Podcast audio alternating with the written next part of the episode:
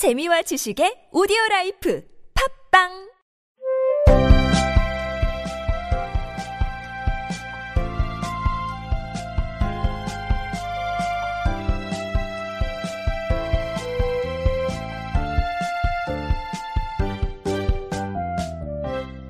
듣기와 읽기를 연습했다면 이젠 말하기와 쓰기를 훈련해 볼까요?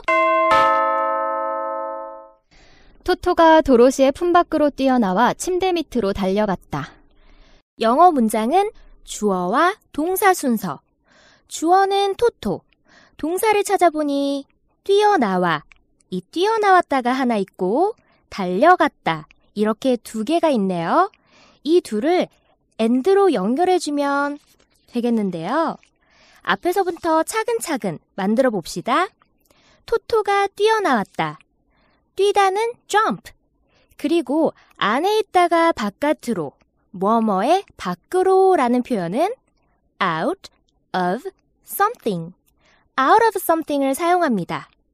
토토가 어디에 있다가 바깥으로 나온 거죠? 도로시의 품. 품이라는 것은 두 팔을 벌려서 안을 때의 부분을 의미하죠. 따라서 A, R, M, arm. 팔이라는 단어를 사용하여 Dorothy's arms 하면 도로시의 두 팔, 두 팔로 안고 있는 도로시의 품을 나타낼 수 있습니다. 자, 그럼 토토가 뛰어나왔다. 도로시의 품 밖으로. Toto jumped out of Dorothy's arms. Toto jumped out of Dorothy's arms.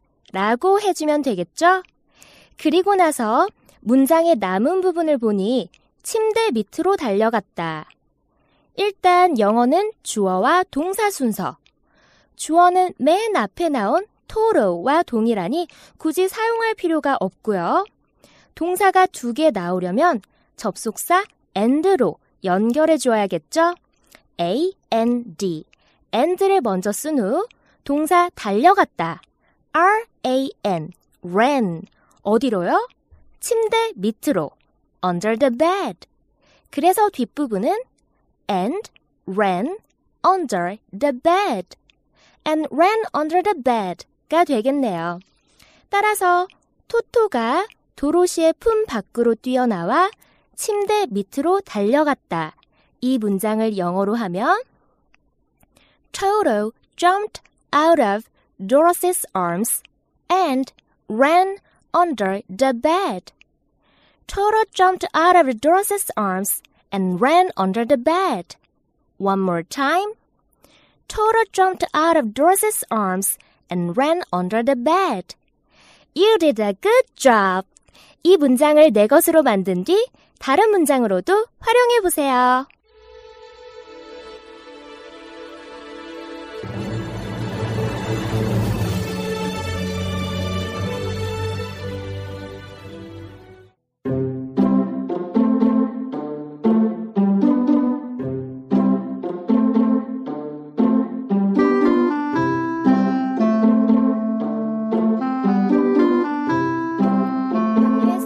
English 첫 방송 어떠셨나요?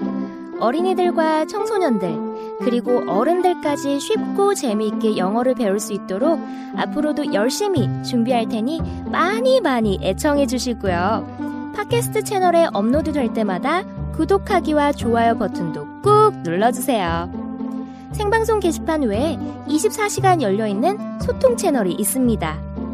광유의 스토리 English를 줄여서 뉴스 잉글리시 페이스북 페이지에서 우리말로 뉴스 잉글리시를 검색하셔도 되고요. 이때 쉬 아니고 시입니다. 아니면 facebook.com slash newsenglish n-e-w-s-e-n-g-l-i-s-h로 직접 주소를 적으신 후 오셔도 됩니다. 여러분께서 적극적으로 소통해 주시고 참여해 주신다면 다양한 이벤트도 기획해 볼 테니까요. 활발한 활동 기대하겠습니다. 오늘 아침부터 눈이 정말 많이 내렸죠.